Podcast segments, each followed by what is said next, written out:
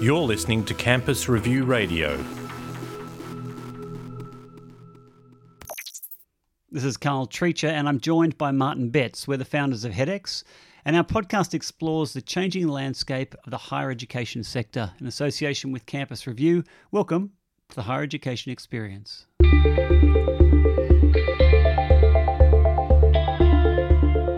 Welcome to HEDx. In this episode, we're going to have a very interesting conversation with Marcia Devlin. This is a really important conversation. I can't get over how this interview with Marcia and reading her book has really opened my eyes into things that I just hadn't been aware of before the extent of sexism in Australian universities. And I hope all men will read this book and I hope all of those that listen to this episode it will help them change some of their thinking, like it has me. Karl, how's um how's it going with you? Can I just start by saying I think it's brilliant that we're talking about this. I think it's brilliant that the industry and the sector is starting to get an understanding of the actual issues at hand and that Marsh is driving this important cause really, really well. I haven't read the book yet. It's on the top of my reading list and I can't wait to do that.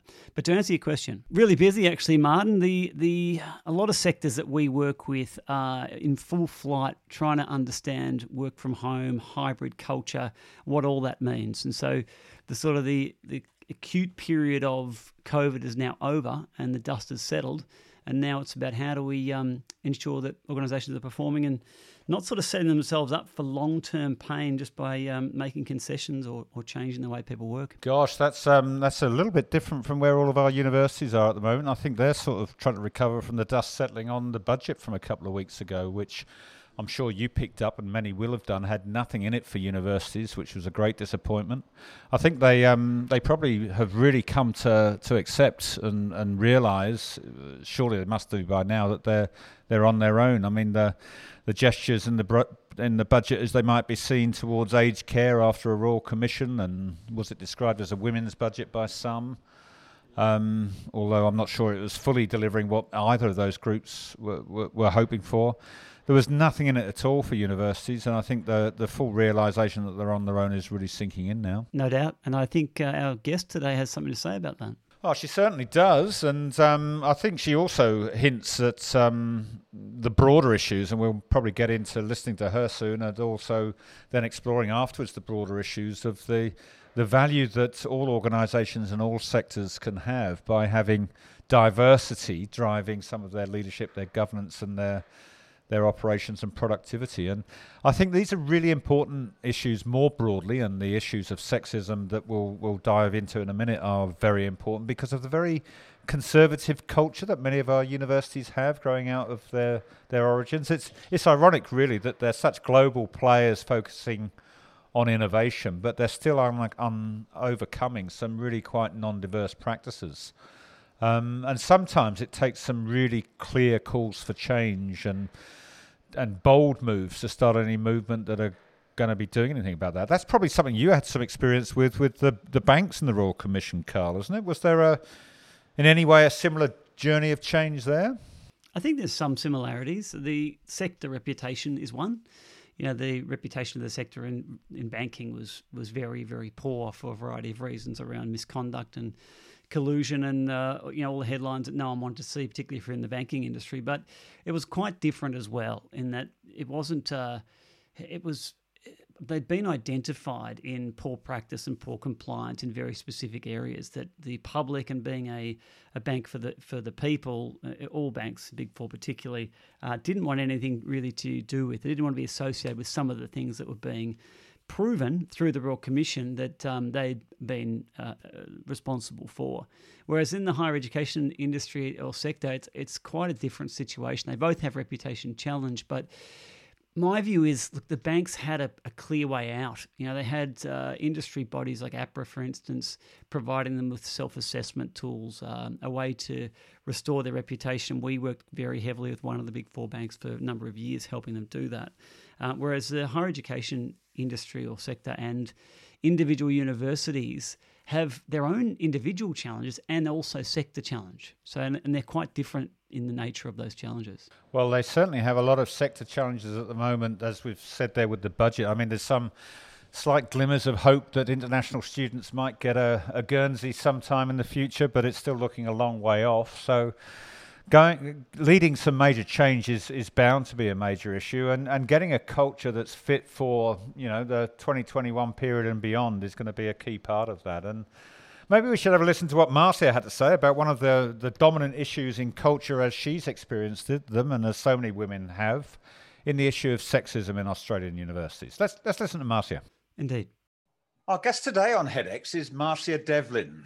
Marcia is widely known as a thought leader in the areas of academic executive leadership, the student experience, and a particular champion of women in higher education. Um, there are not many universities in Victoria that she hasn't worked in, and until recently, she was the senior deputy vice chancellor at Victoria University. And since then, Marcia is bu- building um, a profile as a speaker. She serves on boards, she consults and, and writes widely, and has just launched a fabulous new book on sexism in Australian universities called Beating the Odds. Marcia, welcome to HEDx. Thank you very much, Martin, and I'm delighted to be here. Great. Well, I'm delighted that you could join us too. And at such an exciting time after you've just launched this fabulous new book. But I wonder if I can just, before we get into that, um, invite you to reflect a little bit uh, uh, about um, that after such a senior, diverse, and influential career that you've had leading broadly issues of teaching and learning, of culture, of strategy, and, and operations at so many different institutions. Tell us a bit more about what you're currently doing and focusing on and what's making you jump out of bed in the morning? And maybe conversely, what's keeping you awake at night with your current responsibilities and, and, and interests? Yeah, sure. Great question. So, jumping out of bed, what, what uh, interests me and always has is the opportunities to make a difference. So, at the moment, that's particularly through education. And I'm very privileged at the moment to be able to be working across tertiary, secondary, primary, and early childhood education. I'm on the board of the Victorian Curriculum and Assessment Authority, um, as well as doing some consultancy work and some other board work in the tertiary space. So that uh, that's really fabulous. Um, opportunities to make a difference through empowerment. And at the moment, as you mentioned, I'm particularly interested in women and women in leadership or women not in leadership, as I prefer to say, because there are so few of us and really trying to do something about that. Interested in opportunities to make a difference to those disadvantaged in some way. So I'm doing all of that through governance work, consultancy, as you mentioned, and most recently writing this book. What keeps me awake is the kind of corollary of that inequality in all its forms. So, um, an ex Catholic from West Belfast, uh, I was very acutely aware of inequality from a very young age. And I have uh, dedicated my research career particularly to um, success in teaching and learning, and more broadly for what so called non traditional students, students uh, who are from low SES backgrounds, students with disability, Indigenous students, uh, students in regional, rural, and remote areas.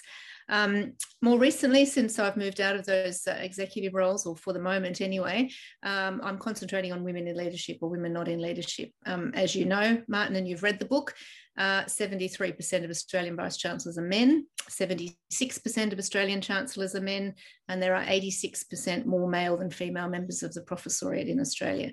So that keeps me awake and gets me out of bed. So I'm very tired because I'm not sleeping, and then I'm getting up early to try and address all of these things. and it's um, it's really data that should be keeping us all awake at night. So you've written this brilliant new book called Beating the Odds. Tell us how it came about, why you've written it, and and what you hope its impact will be on universities universities and academic leaders in these particular times, Marcia? Yeah, great. So I wrote the book because I failed to get a job with Julia Gillard. Julia Gillard, former Prime Minister of Australia, as everyone knows, um, has this wonderful um, Women's Leadership Institute at King's College in London, and she's set up a sister organisation at the Australian National University, which is one of my alma maters. So I applied for that job. I didn't get it, and uh, uh, listeners might be pleased to know a bloke didn't get that job. A, a, fabulous woman got it. But in writing the application for that job, I, I came to realise the the strength of the passion I guess I had for addressing inequality that women suffer in the sector.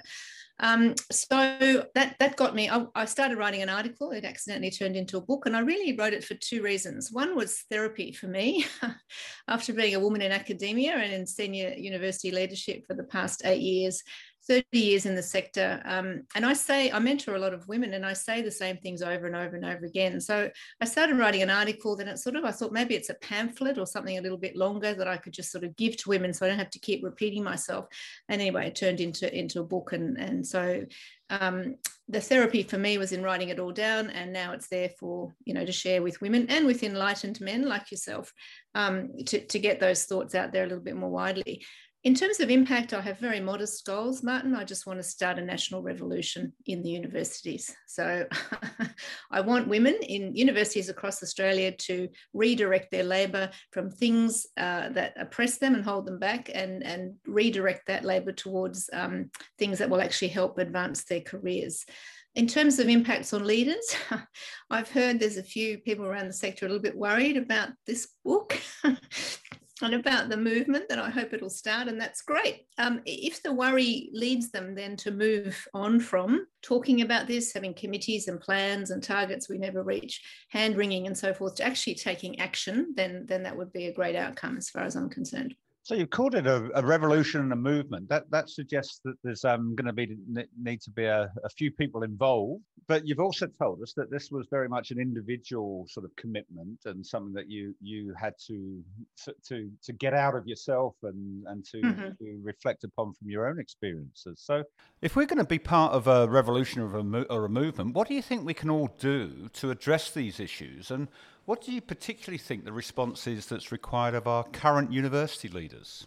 Great question. if I'm going to start a movement, I better have clear goals in that. Um, look, I think broadly speaking, everyone can do better, and I include myself in that and, and welcome you to join that thinking. I think if everyone made a little bit more of a conscious effort to observe and call out sexism when they saw it, become aware of their own behaviors. Um, you know, I discovered to my horror, I had some very old fashioned thoughts and, and um, implicit assumptions about women when I did a test that's, that I've put in the book uh, a link to that people can do.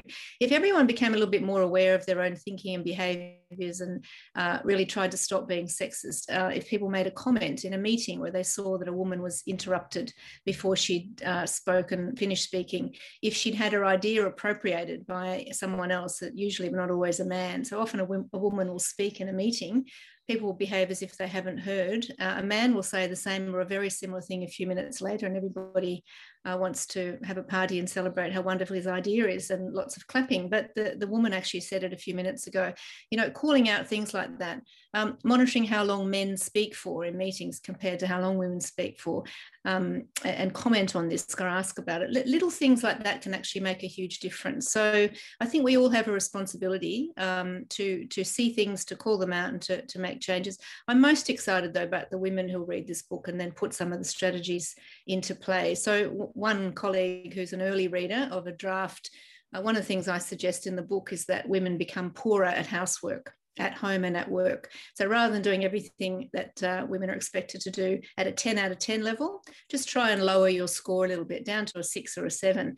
And she wrote to me, I'll, read the, what she said to me in the email. I'm now cleaning the house at a six out of 10 and that has prompted my sons to start vacuuming dusting and hanging up the laundry exclamation mark i might move to a 3 out of 10 and see what happens you know so that's the thing i'm excited about in terms of impact if lots of women start stopped doing some of the things they're doing or did them at a, a lower level there would be a, a very um, a big ripple effect across the sector i think but men also have a very important uh, role to play the fact is when men speak people are more likely to listen than when women speak that's a very sad fact but it is a fact so men men need to speak up about sexism. But to do so effectively, they really need to educate themselves about what life in universities for women is like. Some of my male friends who read this book were really shocked. They, they you know, said, I thought I was a pretty good bloke. I thought I had my finger on the pulse. I had no idea that your life was like this. So men need to find women who'll be honest with them about what really life is like, what really goes on for women, how men behave, who's considered competent, who gets the leadership roles, etc., etc., and really take some action. I mean, as you say, it's um, a, a, lot of people that read this, including a lot of men, may may read it and be quite shocked to hear the views put forward. And as, as you say, I, have I've had the pleasure to, to, to and the and the opportunity to have read the book myself. And it, whilst having had some familiarity with some of the issues, there was still some lots of stories there and lots of data there that was really confronting. And I imagine that um, some of the impacts on casual employment, part-time work, the working from home and the implications of that on, on shared domestic responsibilities, um, and the other phenomena going on in our daily lives beyond higher education at the moment th- these issues are probably becoming more difficult for women right now than they were before.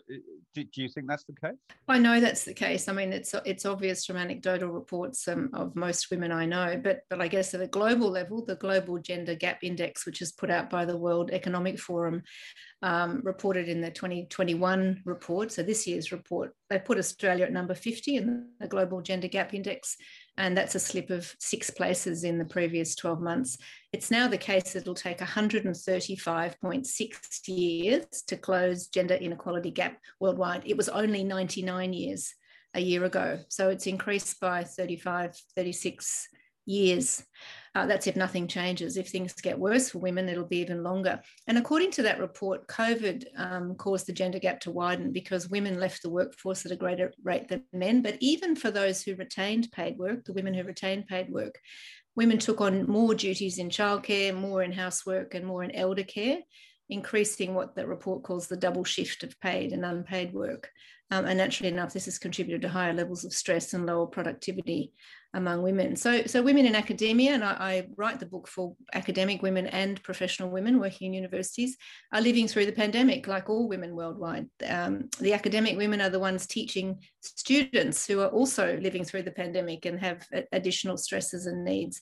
And academic women tend to have responsibility for teaching and supporting those large undergraduate cohorts where students um, are newer to higher education, have additional attention and care and feedback and support needs compared to, say, postgraduate students. Uh, the, the women are concentrated at levels A and B, and they have the burden of, in inverted commas, care at, at work as well as at home. Um, I think it's pretty depressing. And we add to that the budget situation. Uh, the budget came out a couple of weeks ago things are looking pretty terrible for the next couple of years. Um, I think most people know Andrew Norton, a well known commentator in higher education. He put out a tweet and it's been retweeted many times that simply said 2022 will be ugly. So things are not about to get easier for women, which is why it's so important for them to think carefully about where they put their effort in the next while. Yes, it's not looking a pretty picture, is it? And ugly is quite a, a, a stark word to use in that, those terms. And Look, your your book, as you've described, was was partly to for you personally to get some things out there that you needed to, and it's in many ways um, addressed at individual women who are not in leadership to help them overcome the odds and beat the odds as you've described. But I presume that the the issues and that's that data about us adding 30 plus more years to closing gender gaps rather than shortening it is just frightening. I, I, I, imagine the root causes of many of these things that we're talking about and that you write about must must intersect with the way that we develop and think about culture in our universities. And they must presumably arise from how things have been historically, but also how we're leading now and how how we intersect some of these issues of culture with broader concerns with equity, diversity, and inclusion for our staff and our students. Um, is that how you see it? And, and, and if that's the case, what, what do you think the priorities are for leaders and the work that they need to do in developing culture in our universities at times when let's face it, pressures on finances have never been greater. Yeah, so big question, Martin, and culture. How how do you uh, how do you reform and, and shape that. And you know, one of the things that I've learned in my governance work is is culture is set from the top, um, from the university council, but but also from the senior leadership group. But it but it it can be set from the top of smaller portions of within the university. Look, I'd say in in essence, um, now's the time to choose women for leadership positions. Now more than ever, universities need diversity of thinking in leadership. And I'll just refer quickly to two studies that that are in my book um, that I think are particularly helpful. So there's a 2016 paper by Greg Young, and, and he argues that successful leaders are those people who are able to respond to rapid change and to what the article describes as complex, wicked problems. And if the global pandemic is not a complex, wicked problem, I don't know what is. Um, Young's paper claims that, that uh, successful leaders will be the ones who harness modern societal attitudes to ethics and fairness and embrace collaborative leadership. I'm quoting from the paper there. Um, the paper argues that collaborative rather than competitive behaviour creates more success, and therefore that women with their, these are his words, superior emotional intelligence and collaborative skills are well placed delete. He, he makes those comments based on evidence and he, he, outlines that evidence in the paper. It's really worth a read. The paper is about business leaders, but I agree with its arguments and I think they apply to female leaders and to leadership in universities. The other study I'd refer to is um, last year, 2020, um, journalist Annabelle Crabb reported on a world first study that showed a causal link, not a correlational link, but a causal link between greater gender diversity and business success.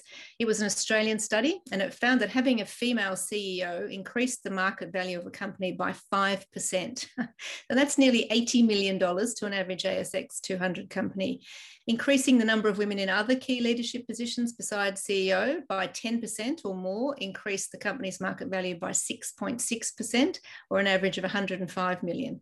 So you're talking about the financial pressures on universities at the moment. There is clear evidence that having females in leadership roles will assist with that. Universities aren't usually looking to make profits, but they do need to be financially viable, particularly at the moment. And, and in the increasingly, you know, competitive, market-driven and accountable world that universities operate in, having women at the at the helm and in the university leadership ranks will help performance. So that that would be my response. Put more women in charge, and things will improve. Marcia, you describe a number of frankly quite horrifying examples of bad practice, bad leadership, and bad culture in your book, and the relative to opportunity claims of the promotion applicant being disrupted by his wife breastfeeding babies, who you wanted to nominate for Father of, Father of the Year, caught my eye most. Um, I also can't go into a kitchen these days without thinking about dal and rice, but I'll leave your, ride, your, your readers to discover that one for themselves. Um, I'm, I'm, sure there must be examples that you can point to from your long experience in the sector, when in contrast, leadership has been at its best, culture has been most inclusive and supportive of good student and staff experiences. And we have some examples that the rest of us might learn from as the sector looks for answers, not just more evidence of problems. Do you have some examples for us? There absolutely are, and and thank you for asking this question because it's just great to have the opportunity to call some of this good practice out. So I'd like to give three examples. The first is Professor Margaret Sheil at QUT. So Margaret was appointed uh, Vice Chancellor, and pretty soon after she was appointed, she made a public statement that she intended QUT to become the most, I, am uh, paraphrasing, uh, gender equal. Uh, she used more eloquent language than that university in the country. And she is well on her way to doing that. It is remarkable. Female Vice Chancellor, female Chancellor, so that, that probably helps. At one point, it was, I've lost track of time because, you know, 2020 was lasted for about five years, but sometime in the last couple of years, um, Margaret had an executive team, uh, executive team meeting, uh, as vice chancellors do at their universities on a regular basis. And for whatever reasons, because some people were away, some women were acting up, there were some interim appointments, and she has a lot of women on her senior leadership team. The entire senior leadership team were all women that day. There were about a dozen of them, and, and she had a photograph taken and she put it on Twitter. That, that was just so inspiring and so amazing. And, you know, that's just a, a symbolic sort of thing. But the things going on at QUT are really worth looking into. In the interest of time, I'll leave that example there, but I, I would commend Margaret Sheil for her leadership. The other two I'd like to mention are Aboriginal women and uh, two outstanding examples of inclusive leadership and building a culture in their communities and in the universities and, and more broadly. Uh, the first is Karen Jackson, who's um, the Indigenous leader at Victoria University, an amazingly inspiring woman who I, I, don't even know the words to describe. And I tried to think about it beforehand and I got all flustered. Um, she, she is quite moving in the way she is able to treat everybody as an equal, to uh, operate with grace and dignity in, in the face of, you know, quite extraordinary uh, disadvantage for Aboriginal people, uh, you know, Aboriginal deaths in custody, racism, all kinds of things that she deals with on a daily basis. very inspirational. And uh, I'm very proud and privileged to call her a friend. The other is Professor Bronwyn Fredericks, who's also in Queensland, and you might know her, Martin. Uh, Bronwyn is an amazing leader I've known for years and years, and just extraordinary again in um, creating a culture, not only at the university she's at, but in the sector um, and in her community and in the broader community. Uh, both Bronwyn and Karen are very inclusive of, you know, non-Aboriginal people who, quite frankly, they must find really annoying, who, you know, don't understand, who, you know, say stupid things, are inadvertently racist and, and make assumptions and all kinds of things. They, they are just grace personified. Um, and Bronwyn doing all kinds of things through social media that I just think is extremely powerful, um, including, you know, uh, living a healthy lifestyle and demonstrating and role modeling that to people, taking pictures of the food she eats and calling it deadly choices and, uh, you know, picture of the pool that she used to swim in every morning. I'm not sure if she's still doing that to try and provide that leadership. So Margaret, Karen and Bronwyn, I would say, are just extraordinary leaders doing not only around gender, um, but around race and, and just more broadly as well. You strike me as an observer and great leader in our sector who, through a combination of your humour and own hope, is calling out what is wrong. But um, but you also strike me as someone who believes we can fix these systemic problems in culture in our universities. If, if, if I'm right in thinking that, what's your message of hope for us all of the change you see coming about in the next five years?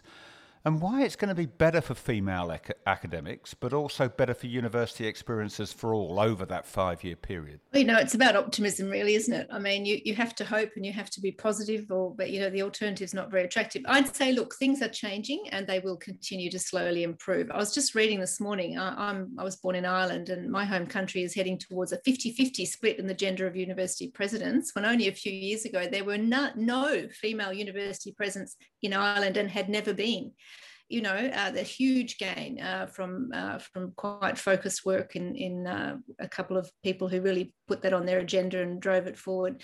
Um, we're all in this together. Women should not be shouldering more of the burden of the boring, repetitive stuff. This burden should be shared between all genders, and, and more and more men are coming on board with that. I, would say my message of hope is let's work together to continue to eradicate sexism in universities and together flourish. It'll be good for everyone. And you know, while we're at it, since I've mentioned Aboriginal women leaders, let's have a parallel focus on eradicating racism because if things are difficult for white women, that you know the challenges are multiplied for aboriginal women for women of color for asian women. But look we're all humans. We all, all care about other humans. We all care about the future of the human race. We all want a healthy planet to live on. We all really want the same things to love to be loved to have good health for ourselves and our fellow humans to have a life with purpose and meaning and that means you know with equality. Um, and so let's all work to, together towards this with conviction and passion and compassion.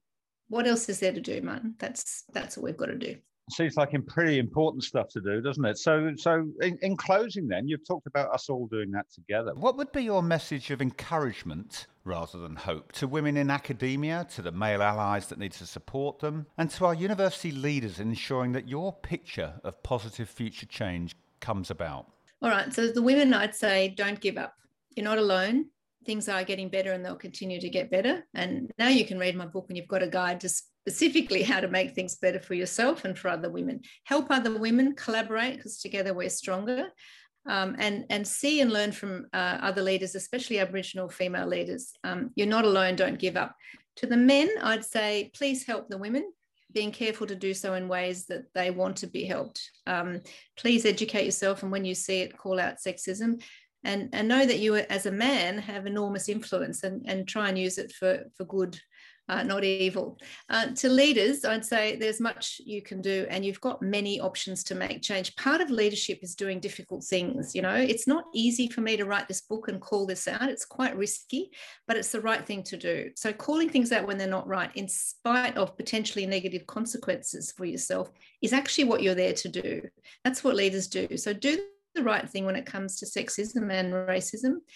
Be on the right side of history, would be my final comment, because things are going to change and you want to have been on the right side of that at the right time. Well, I'm absolutely sure you're going to end up on the right side of history, Marcia. There's no doubt in my mind of that. And for coming and being so bold and courageous and bringing to our attention not only the major issue of sexism in our universities, but some pointers towards how culture can be changed through leadership and good practices to bring about a better higher, higher education experience for all. We thank you very much for joining us on HEDx today. Thank you for having me.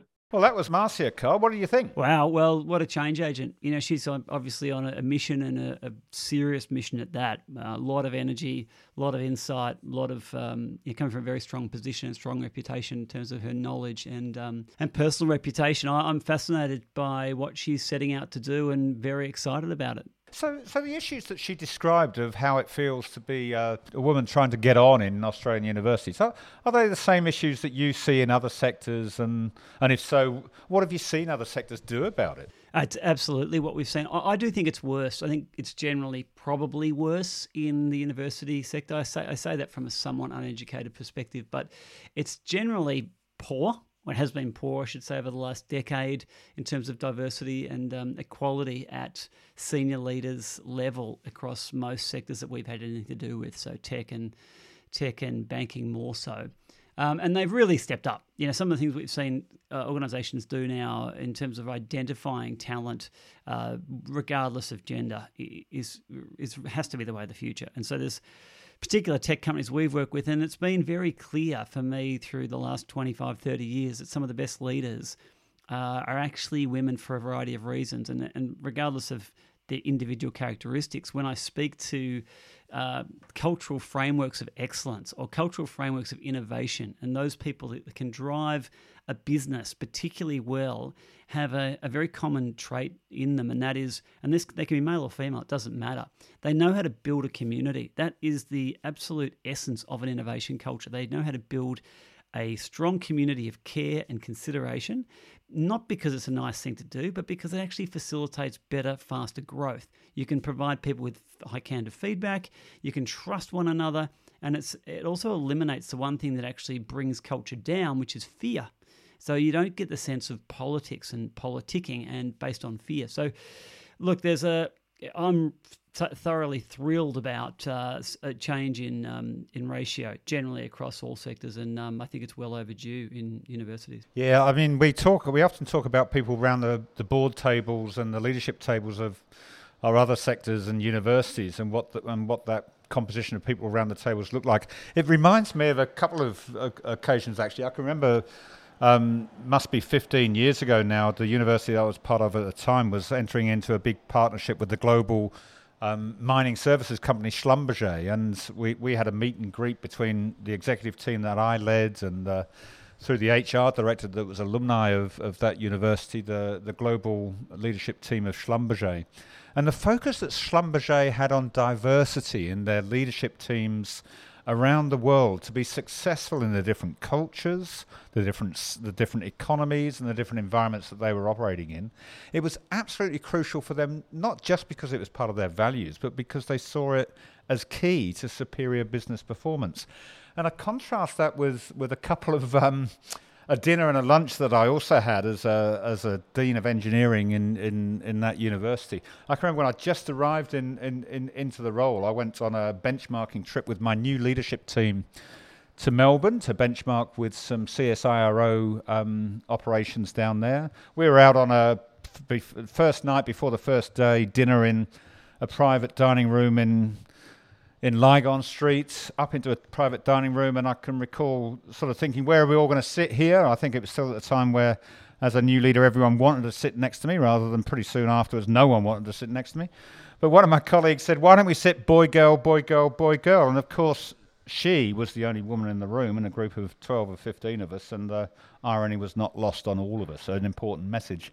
And then I, I contrast that with um, a more recent boardroom lunch that I was one of the big four had organised for us, and there was um, a whole group of guests from higher education and other sectors with Tim Soutphommasane, the race discrimination co- um, commissioner at the time. And this was a situation where we were actually sitting boy, girl, boy, girl around a table of 24 people. And, uh, and Tim was the only non Anglo Saxon um, an Australian man of great pride, but the only non Anglo Saxon heritage ethnic person around the table. And both those little anecdotes are demonstrations of you're not going to get superior performance in business, I don't think, or in leading our universities with a lack of diversity of culture around the table. Absolutely. Look, one of the things that I have studied over my time in culture is uh, police force uh, culture. And there's a particular sort of change that took place in New Zealand police force because they were seen to be what they called old, stale, and male. And I think that's, you know, and they went to a much more contemporary, progressive ratio and uh, inclusion and diversity um, policy and outlook, and they've performed incredibly well uh, since then. Uh, and I'm, my message on this, I suppose, if there is one, um, the budget sort of reconfirmed that, that the amount, of, the volume of change that's required from the higher education sector is enormous. It's it's probably far beyond the expectations of most people working in it because it's a there's a conceptual void around what where they are at the moment and where they probably need to be. It's not like a Royal Commission reset for a bank where, yeah, sure, you know, you, you had a wrap across the knuckles and you've been fined some money, but you're actually going to recover quite well there because your operating process, your model, your revenue, your value proposition is still intact. You know, universities right now are looking at an entirely new value proposition, have to be, um, run very differently culturally by a very different type of person. I'm not talking about gender by any range, by any means there. It's just that is an enormous transformation on steroids. It's not just an iterative change or a change process. You, you couldn't be more right, Karl. And um, that that's going to need a change in styles of leadership and a, and, a, and and you know dimensions of organisational culture to bring that about.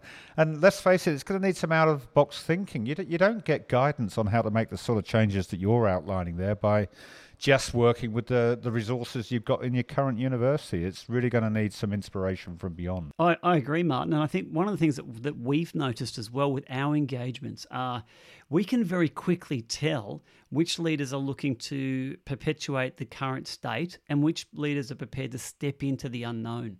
And it's those leaders that are prepared to step into the unknown, do so boldly and bravely, and learn as they go that are going to win here. I've seen it time and time again with tech companies. I've seen it time and time again with digital banking challenger brands. And that's what the industry is heading towards. It's heading towards we can't rest on our laurels anymore, our reputation. We now need to find a new position.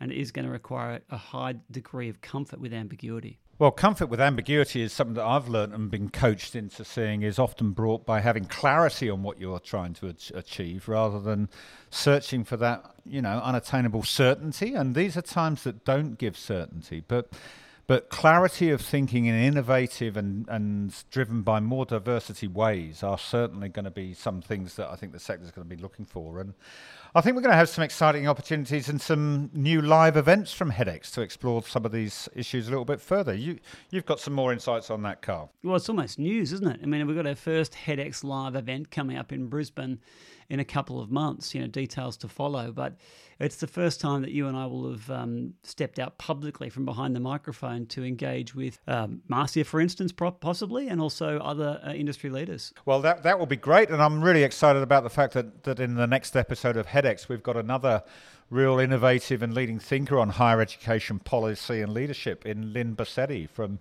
now our first new guest, our first our first HEDx guest from North America. She's at the University of British Columbia in Canada. Oh, that's great. I'm looking forward to uh, hearing what she has to say. I've got no real perspective and understanding of the uh, higher education landscape in um, North America whatsoever. Well, that will all be in next episode, but that's probably all we've got time for today, Karl, isn't it? That's my line. Thanks, Martin. Till next time.